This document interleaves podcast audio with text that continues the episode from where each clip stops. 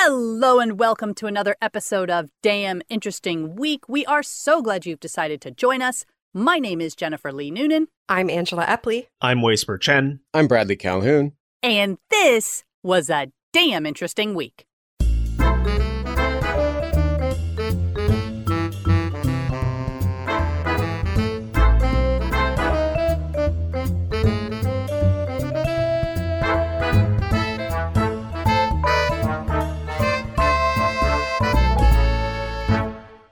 So let's get started with our first link.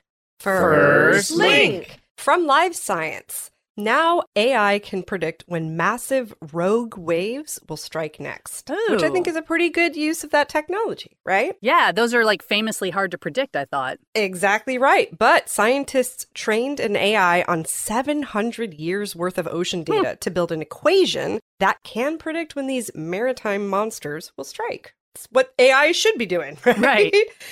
Now, these rogue waves, they're at least twice as high as the other waves around them. And that's the official definition from the National Oceanic and Atmospheric Administration. They're super unpredictable, and they can devastate ships that encounter them. Lead author Dion Hafner said, basically, it is just very bad luck when one of these giant waves hits. They are caused by a combination of many factors that until now had not been combined into a single risk estimate. So in a recent paper that was published in the journal PNAS, Hafner and colleagues mapped the variables that create these rogue waves, and then they used AI to collate them into a single model that could determine the likelihood that a rogue wave will form. They trained a neural network using historical wave data, which then generated a system which learned the causes of rogue waves all by itself and could work to predict when and where one might occur. But scientists couldn't tell how the AI figured this out. So in order to try to do so, Hafner's team applied symbolic regression. This is basically just another form of machine learning. And what it does is it produced an equation helping the researchers understand how the AI reached its prediction. And according to that analysis, it demonstrated that abnormal waves occur all of the time. And they do cause problems. Only last year, a deadly rogue wave smashed into a cruise ship near Antarctica. It killed one person and injured four others. Wow. But this new equation effectively shows the recipe for a rogue wave. So now, hopefully, we should be able to better protect passenger and cargo ships for a licensing fee, I'm sure, to predict when and where the perfect cocktail of factors might arise and plan the route around it. So this is something that they can use on a ship in real time. They can sit there and say, we know the atmospheric pressure. We somehow know what the waves are doing underneath the surface of the ocean. And it can tell us what's the odds of a rogue wave hitting us. That's pretty much it. Yeah. Huh. It's a risk estimate so that they're able to be like, rogue wave potential a little bit more than we want. Let's just kind of go around it if we can. Yeah. It's still not going to say like, here, it's coming at you from this direction. Right. It's just like, your odds are bad today. Don't go out. Exactly. You're still going to need that person up in the crow's nest or whatever it is going, iceberg ahead to make sure that you're using the right combination of human oversight. Because historically, that's worked really well when we saw the iceberg ahead of us. If only they had AI. If only. Next link. This article comes to us from CNN.com. It's titled, Leaning Tower in Italy on High Alert for Collapse. Uh-oh. Yeah, and before you ask, it is not the Leaning Tower of Pisa. They have more than one? Yeah. They built a lot of towers around that time, and they didn't quite figure some of the foundational pieces out literally for a couple of those towers. But hey, they've lasted for like 1,000 years, so it's still quite impressive. Yeah, they haven't fallen yet, so... Yeah. And so it's the Leaning Tower that has stood tipsily but steadily for nearly 1,000 years. But now the days of the Garisenda Tower in Bologna, Italy, could be numbered. Following investigations last month, the city is instigating a civil protection plan for the sudden and unexpected collapse of the tower, which has dominated the Bologna skyline since the 12th century. A protective metal cordon will be erected to contain debris resulting from a possible collapse to reduce the vulnerability of surrounding buildings, as well as blocking access to the off-limits area. The cordon will be fixed into the ground and will include specially designed rockfall protection nets, also made of metal and also anchored to the ground. Yikes. Yeah, it's pretty intense. They're like, this thing is coming down. So monitoring of the site over the past month has revealed an unexpected and accelerated trend of crushing compression to the base of the tower, with gradual disintegration of the stone used to clad the base and cracks expanding in the brick above. Consolidation works, which were already underway, have been halted, and an exclusion zone is to be built in the fastest time possible. However, the tower isn't on the verge of immediate collapse, a spokesman told CNN, which is good. You know, it's not like you can literally just see it moving.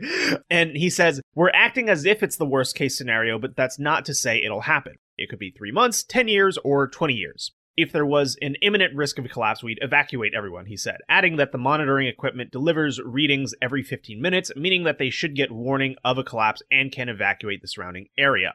So one of Bologna's famous twin towers, the 48-meter Garisenda, was built in the 12th century when Bologna was a mini-Manhattan with dozens of towers reaching toward the sky, each built by local families trying to construct theirs higher than the last. Today, few remain. Of those that do, many have had their tops lopped off and been converted into regular houses. The Garisenda leans at an angle of 4 degrees, only a little more upright than the Leaning Tower of Pisa's 5 degrees. It was already leaning by the early 14th century when Dante wrote Inferno, in which he described the dizzy rush of looking up at the Garisenda's leaning side. Shortened in later years, it sits in the city center besides Asinelli, a tower twice the height which tourists could climb until last month. Bologna's mayor, Matteo Lepore, ordered the area around the towers to be blocked off in October, although the move to isolate them was for research reasons rather than safety ones. Acoustic sensors were placed around the Garisenda to monitor cracking and creaking noises, while a pendulum was installed in both towers to track movement and see if regular oscillation was going above a certain threshold. That research has now found not only increased compression in the base of the tower, but that the lean of the tower has started to shift 90 degrees from an easterly or southeasterly direction to southwards. Which I did not know could happen with a leaning tower. Like, I didn't know. 90 degrees is significant? Just like, you know, imagining it rotate on a pivot. Yeah, I mean, I'm imagining like those guys who cut down really tall trees. It's like it starts to lean in one direction, but you never know. Like it could suddenly go and hit the house next to you instead. Yeah. And I mean, the photos are pretty wild in this article because you think 5 degrees or 4 degrees even, that's not that much. But when it's on a tower that's 160 feet tall, it really looks like it is just straight up slumped over. Yikes. Yeah. But anyone who is hoping that the cordon would fit in with the medieval buildings around it will be disappointed by the renderings, which show bright red barriers around the Garisenda. Yeah. But hopefully, it's only temporary. The report stipulates that any anti-collapse measures must be reversible. The council spokesperson said that once the cordon has been installed, new research will be undertaken in 2 phases. First, to find a solution to stabilize the tower, and then to resolve the underlying problem. He said that the first phase might mean creating a metal cage for the structure, but the second phase is causing more debate. Some say, let's dismantle it, redo the base, and rebuild it, he says. Others say, let's trim it, the tower itself, as was done in the medieval period. And these are all hypotheses that we're studying. The tower is nearly 1,000 years old, and there's no rule book. The works won't come cheap. The cordon alone will cost 4.4 million euros, or about $4.8 million. Wow. And any stabilizing work will cost millions and millions. The council has set up an online fundraiser with the aim of raising 3 million euros, and it has already raised 800,000 euros in a week. The spokesperson says this isn't just about saving a heritage site. It also has a very strong symbolic value. I hope they got cameras on that thing 24 hours a day. Because you're going to be real sad if it falls in the night and you didn't watch it. Like, yeah, I imagine they have to have cameras along with all those other sensors. Yeah. I mean, I hope. I mean, it deserves its own Twitch channel. Yeah. Oh, they should live stream it. Just completely live stream the cameras and have people take bets on when it's going to fall, like those people do with ice. They should totally. I mean, you know, it's going to cost a lot. Might as well start the fundraising now. There you go. Next link. Next link. Okay, this comes from The Conversation. Almost half the men surveyed think they could land a passenger plane. Experts disagree. Yeah, experts and me. I mean, come on. Like, what? All right, picture this. You're nestled comfortably in your seat, cruising towards your holiday destination when a flight attendant voice breaks through the silence. Ladies and gentlemen, both pilots are incapacitated. Are there any passengers who could land the plane? If you think you can manage it, you're not alone. Survey results published in January indicate about one-third of adult Americans think they could safely land a passenger aircraft with air traffic control assistance. And among male respondents, the confidence level rose to nearly 50%. Wow. Though honestly, I thought it'd be higher than that. Yeah. This article piqued my special interest. I've been flying with my dad since I was about 6 months old. Obviously, I wasn't flying then, but I've been right seat flying with him since maybe 5 or 6. And I don't have my pilot's license, but I've accrued hundreds of hours of flying. And as much as it pains me to say it, I could not land a random commercial plane. Mm-hmm. I could get it to the ground, sure, but we all can do that. It's the everybody getting out of the plane part. Right. But what about a person with no prior training? Can they simply guide everyone to a smooth touchdown? No. Absolutely not. Not remotely. The Dunning-Kruger effect strikes yet again, right? Sure, there are stories of people with no experience landing a plane after the pilot has become unresponsive. For instance, last year, Darren Harrison managed to land a twin-engine aircraft in Florida with guidance of an air traffic controller who also happened to be a flight instructor. However, such incidents only take place in small, simple aircraft. Mm-hmm. Flying a much bigger, heavier, and more complex commercial jet is a totally different game. Mm-hmm. You may have also heard, because I've heard it, planes these days, they can land themselves. And that's not really true. They'll get you close, but there still needs to be a human involved. In the article, the author states, a pilot spends about 90% of their time monitoring autopilot systems and making sure everything is working as intended. And the other 10% is spent managing problems, taxiing, taking off, and landing. I'd put it more in like 60 to 70%. Well, and that's all the part where you're in the air. The landing is the dangerous part. That's the part where you need to be paying attention. Mm-hmm. And the takeoffs. The takeoffs are pretty sketched, too. There's a lot of things to keep in play. But you're right. The landing is even more complicated and scary. To land successfully, a pilot must keep an appropriate speed while simultaneously managing gear, flap configuration, adhering to air traffic control regulations, communicating with air traffic control. Then, once the aircraft comes close to the runway, they must accurately judge its height, reduce power, and adjust the rate of descent, ensuring they land on the correct area of the runway. They left out a few things in the article, too, like finding the airport. Right. What's the visibility like? What is a proper descent rate? And then once on the ground, they'll use the brakes and reverse thrust to bring the aircraft to a complete stop before the runway ends. This all happens within a few minutes. They do include a video of a Boeing landing in heavy crosswind from the POV of the pilot, and you can see just how much work is being done. So someone with no flying experience would definitely mess up at least one of those things. Mm-hmm. And because they're so complex and there's no margin of error, the journey to become a commercial pilot is a long one. Mm-hmm. Even before stepping in the cockpit, you have to study aerodynamics, meteorology, radio, navigation, aircraft systems, performance, and flight planning. Then it takes many hours with the instructor before they're allowed to fly solo. Many more hours are needed before they're allowed to be in a plane with other people. And last, you must get trained on all the specific airplanes that you are going to be able to fly. You can't just jump into any plane like a car. Mm-hmm. On top of that, pilots also spend a lot of time training. They must do simulator training regularly to keep their license to fly particular planes. Now, this is the part of the article where I disagree with the author. He talks about flight simulators like Microsoft Flight Sim or X-Plane. He says that even if you get the games, you wouldn't be able to land the plane. And that's where I disagree. I don't think he's played these games recently in a VR rig. I let my dad play another one of my flight sims, and he was blown away. And real pilots actually play these games now. And the only real differences are there's no real G-forces and nobody dies. Right. So that's the good news, right? So maybe they needed to ask all the people that thought they could land the plane, how many of you have flight sim rigs in your house? Because it may have skewed the results a little. Maybe. So if you were already a little afraid of flying, this story probably didn't help. But they also don't mention this in the article. It has never happened, not once in a commercial flight. Mm-hmm. There are two competent pilots, and all you Zucker Brother fans will be happy to hear that the pilots are required to eat different meals. Nice. No, you can't land a plane. It's just too many variables. Well, and like you said, the little planes are vastly simpler than a commercial plane. I mean, there's no comparison. To land a little Cessna, maybe they could. Not a commercial jet. No way. And again, fortunately, it's never even come up. Like we've planned for that to not happen. So, phew, you will never be asked to come up and fly the plane. Well, that's why they feel confident saying they could, because they know they're never going to be put to the test. I could do it. Yeah. I mean, this is exactly like men, mostly men, thinking that they could actually fight a bear. Oh, yeah. Right. Yeah. I could land a plane while fighting a bear. I could have a bear as a co-pilot.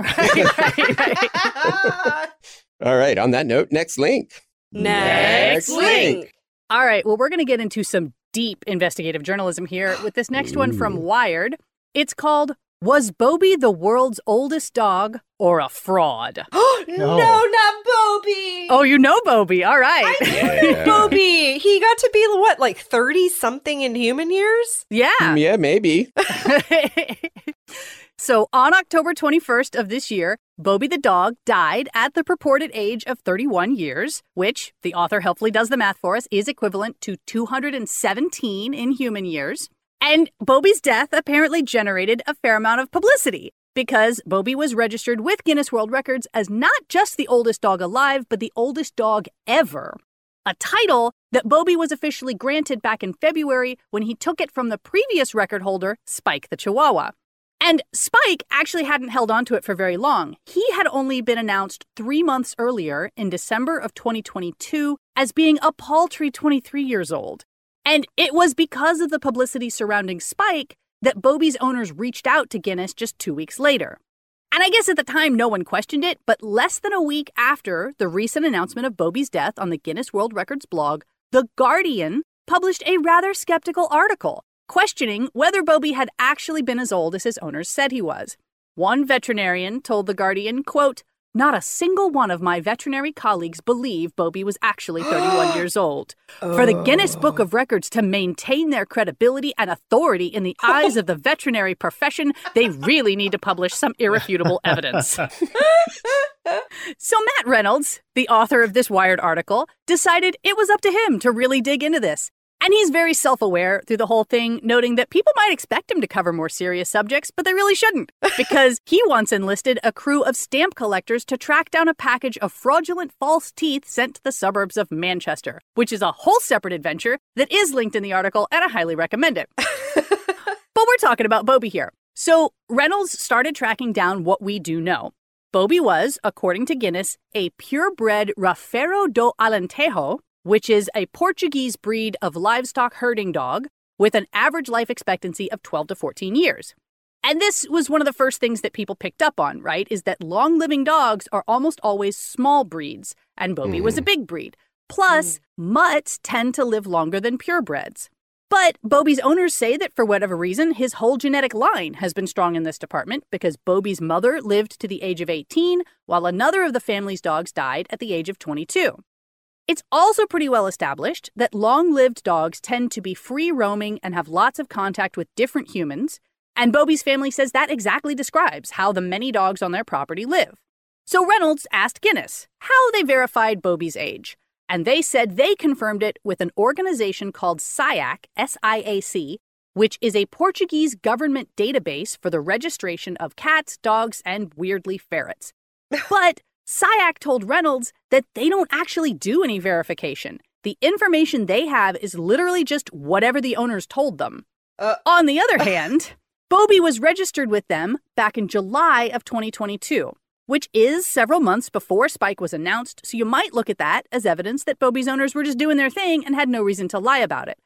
Or you might look at it as them establishing a paper trail before they made their move, because why would you suddenly register your dog at the age of 30? So wait, hold on. The dog wasn't registered at all as a puppy or anything. That was the first time they... Okay, yeah, that is sus. Yes, yeah. It's very sus. Eniko Kubinyi, an expert in dog longevity at Eotvos Lorand University in Hungary, says that accurately aging dogs is extremely difficult. One of the problems she regularly encounters is that often a dog will die at home and the owners never bother to notify the vet. So if you just go by paperwork, there are tons of animals in the system that are listed at 40 years old or more. And Bobi's family was like, okay, have some photos of Bobi from when he was much younger. And immediately a ton of people were like, that's not the same dog. Oh, no. The older photos clearly seem to show a dog with red fur, while more recent photos of Bobi have a distinctly brown fur color. Well, will you go gray? Mm-hmm. Yeah, your coat color can change for sure. Uh-huh. So Reynolds reached out to Sheila Schmutz, an emeritus professor of animal and poultry science at the University of Saskatchewan, for an expert opinion. She said, quote, "It is true that I am considered an expert on dog coat color, at least in terms of genetics." She said she and her husband both looked at the photos and they can see the argument for both sides, but couldn't really offer an opinion. She was pretty much like, why are you bothering me with this? But Reynolds was not giving up. So he reached out to another expert, Karen Becker, a veterinarian and author of a book on how to help your dog live longer. Unfortunately, Becker was away on a lecture tour, but Becker's assistant wrote back saying that they did believe that Bobi was 31 years old and that both Guinness and The Guardian had gotten tons of details wrong. For one thing, Bobi's owners have always said he was a mutt, not a purebred. And while The Guardian had said that Bobi ate a raw food diet, Bobi's owners specifically attributed part of his longevity to the fact that he ate cooked, homemade human food. But the most damning fact, the assistant wrote, was that, quote, "The lobby organization waited until the poor little guy's cremation day to raise questions to Guinness about additional testing." And Reynolds was like, hold up, lobbying? What kind of conspiracy do you think is going on here?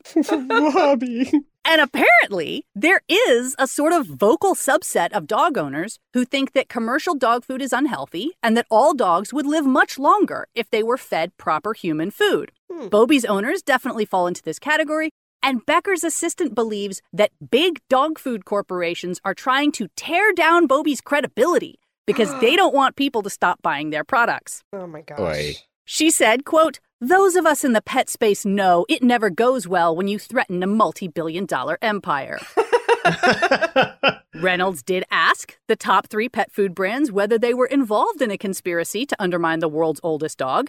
But Mars and Nestle did not respond, while Hill's Pet Nutrition wrote back only that they had no involvement in this effort. They wrote back, excellent. Yeah. Unfortunately, Bobi's owner also did not respond to Reynolds' inquiries. They're apparently just sick of all of this. And he says, you know what, if we want to go down the conspiracy route, you also have to wonder whether this is really just an effort by Spike the Chihuahua's owners to reclaim their title, right? There's no way to know. So he's pointing fingers in every direction. Clearly, you know, he's having fun with it. I don't know that this is a serious inquiry in any regard on either side. But I don't know. I can't say whether I think Bobi is old. They have photos of him, and he doesn't look that old, I gotta say. Right, he looks like an older dog, but... Do you get a cash prize? I think you have to pay Guinness. You actually have to pay Guinness? I think so. Right. I think you have to basically say, it's like an application fee or something, but like, otherwise they don't make money. Like, this whole process is like, you come to them for the notoriety. There was another article that I'm not sure anyone was getting to that was in the reading about a new methods for increasing the lifespan of big dogs. Oh, really? Yeah, a new drug. FDA just approved it. Well, are you doing that one or no? No. Oh. No. I just wanted to mention that there is more on that topic. Yeah, well, I mean, you know, it's either a lot of homemade food or a quick drug. I know what most people are going to choose. Like, next link. Next link. All right. It's time for us to take a sojourn via sciencealert.com into space. Because, boy, when you take a spacewalk, horrific things happen to your body. And let's get into it. All right. First of all, there's bone and muscle density loss. Some of us are a little familiar with that, right? But what about the vision problems from too much fluid in the brain? Apparently, without gravity, bodily wetness is free to just float around inside willy-nilly.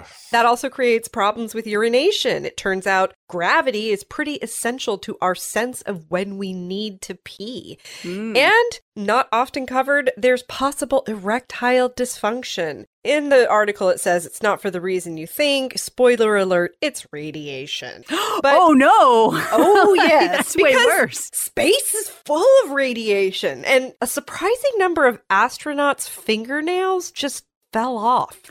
Oh, yeah, it's gross. And the problem seems to have a lot more to do with atmospheric pressure than gravity. So in order to be as safe as possible while performing EVAs, an astronaut's spacesuit needs to be pressurized. So far, so good. We've done this. But when it comes to the hands, this becomes a problem.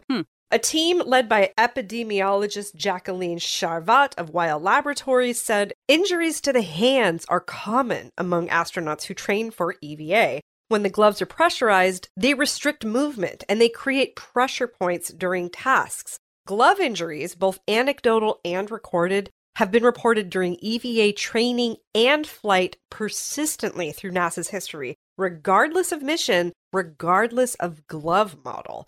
And if you are taking a spacewalk, sometimes that's a whole day. The longest ever recorded was 8 hours and 56 minutes. That's a long time to be wearing gloves that can cause and exacerbate hand injuries. Yeah. Well, when they're doing spacewalks, they're not just like chilling out there. They're usually working with their hands. Correct. Exactly right. If you're performing manual tasks outside the space station that can't be done anyway, you kind of need those hands. And frankly, a lot of thought has been given to this problem, and figuring out what exactly causes the problem has been surprisingly difficult.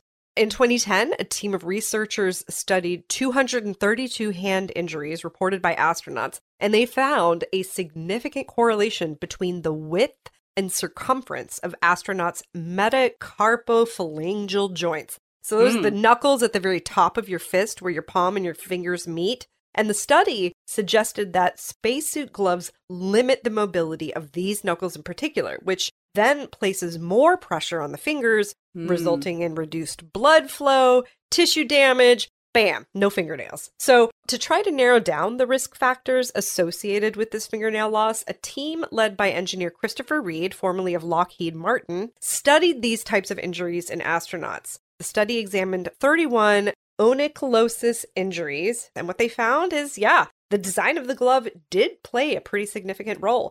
Between the two glove types in their study, one was associated with 8.5 times the risk of fingernail loss, and most of the injuries occurred to the middle finger.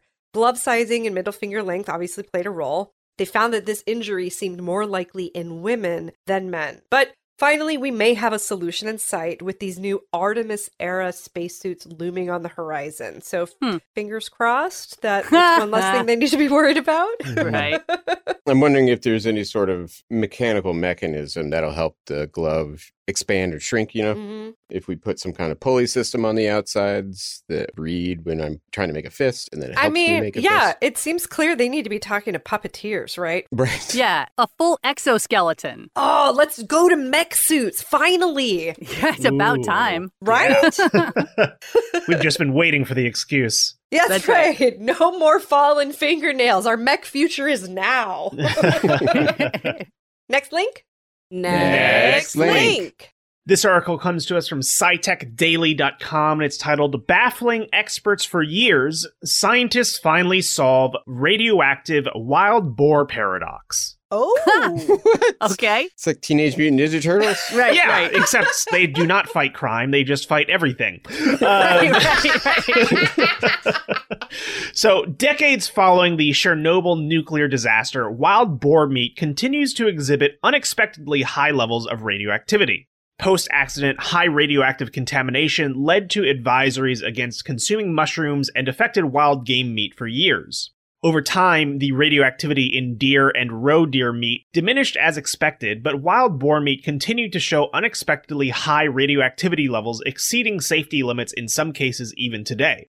This persistent anomaly, known as the wild boar paradox, baffled experts for years. However, recent studies detailed by T.U. Wien of Vienna and the Leibniz University of Hanover have uncovered an explanation. It is a late aftermath of the nuclear weapons tests from the 1960s.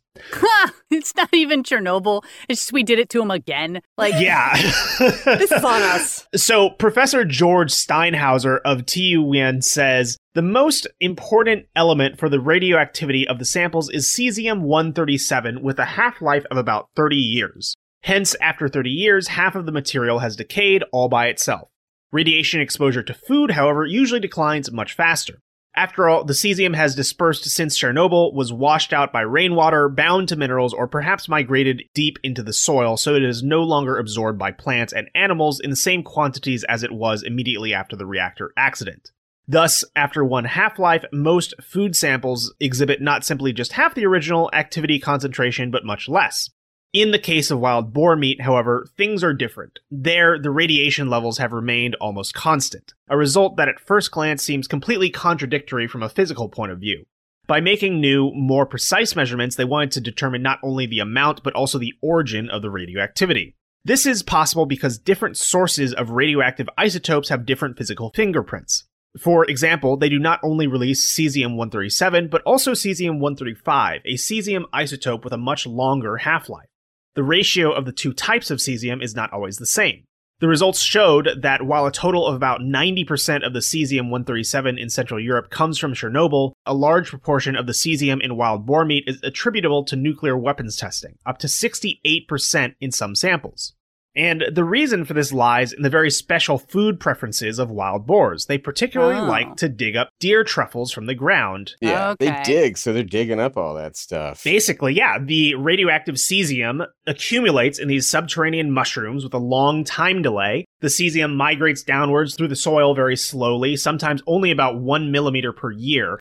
And deer truffles, which can be found at depths of 20 to 40 centimeters, are thus only now absorbing the cesium that was released in Chernobyl. Wow. The cesium from the old nuclear weapons tests, on the other hand, has already arrived there some time ago. Thus, the contamination of wild boar meat is also not expected to decrease significantly in the next few years because some of the cesium from Chernobyl is only now being incorporated into the truffles. Oof. I mean, I guess it's good that the boar basically has no predators other than humans, so there's not like a bigger animal that is eating them and getting their radiation. It doesn't just travel up the food chain. No, yeah, it's just like our karmic delivery. Yeah, yeah. If you're going to eat wild boar, you're going to feel the sins of your fathers in the meat. Yeah.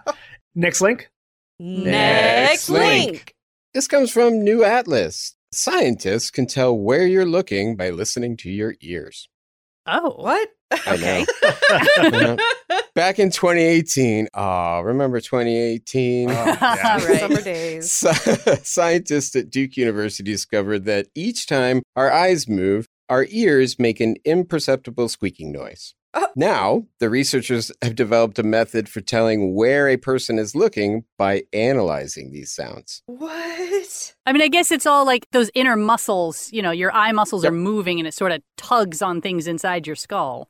That's exactly right. And although we can't hear the noises, they can be picked up by a mic if you place it in the ear canal. Does that mean dogs can hear our eyes swiveling? Maybe. Oh, yeah. Oh. Lead scientist Professor Jennifer Groh believes that they may occur as eye movements trigger the brain to contract either the middle ear muscles or the hair cells.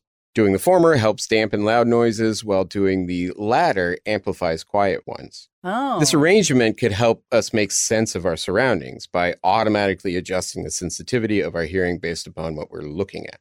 In a recent experiment, Groh's team and Professor Christopher Shera from the University of Southern California recruited 16 adults, all with good vision and hearing, to take a simple test.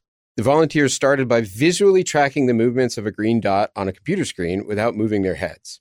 As they did so, an eye-tracking camera recorded the direction of their gaze, while microphones in their ear canal recorded their ear sounds. When the eye video and ear audio recordings were subsequently cross-referenced, it was found that eye movements in a specific direction produced specific types of ear noises. Huh. The scientists were thus able to tell where a participant's gaze was focused simply by identifying what sort of noise, quote, signatures their ears were making. So why do we do this? Yeah. It's hoped that the team's finding will contribute to a better understanding of human perception, possibly leading to a more accurate and informative hearing test. I'm sure what will happen is that this discovery will unlock something else in another field. Sure, yeah, it's always, you never know what the building blocks are going to lead to, but it does seem a little silly to be like, well, I stuck microphones in your ears, and now I know what direction you were looking. Like, you could also just look at me and know what direction I was looking. But it may have a practical usage for cyborgs in the near future. Or magicians.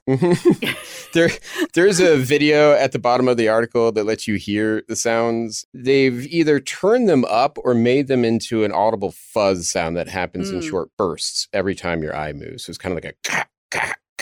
I mean, I believe it. I have really big eustachian tubes, and every time I swallow, I can hear it in my ears. Whoa. But that's unusual. Yeah, you're not supposed to be like that. I just have, according to an ENT, a professional opinion, the biggest eustachian tubes he's ever seen. So wow, I didn't realize I was in the presence of royalty. Yeah, I know, right? We got to talk to Guinness, man. That's what I'm saying. Yeah, we're going to have to pay Guinness for that one. Exactly. Otherwise, I don't believe you. That's true. Well, listen, I could be lying. They're just going to verify it with paperwork, and you can't trust paperwork, man. Yes, no. All right. Well, that is all we have time for today. We're so glad you've joined us. Some of the articles we did not have time to get to today include exactly how much life is on Earth, brittle stars can learn just fine even without a brain, and one identical twin went vegan while the other didn't. See what happened. So all that and more, plus everything we talked about today, can be found on damninteresting.com. If you like our podcast and want to support us, you can do so at patreon.com/damninterestingweek. In the meantime, my name is Jennifer Lee Noonan. I'm Angela Epley. I'm Weisper Chen. I'm Bradley Calhoun. And we hope you have a damn interesting week. Bye-bye.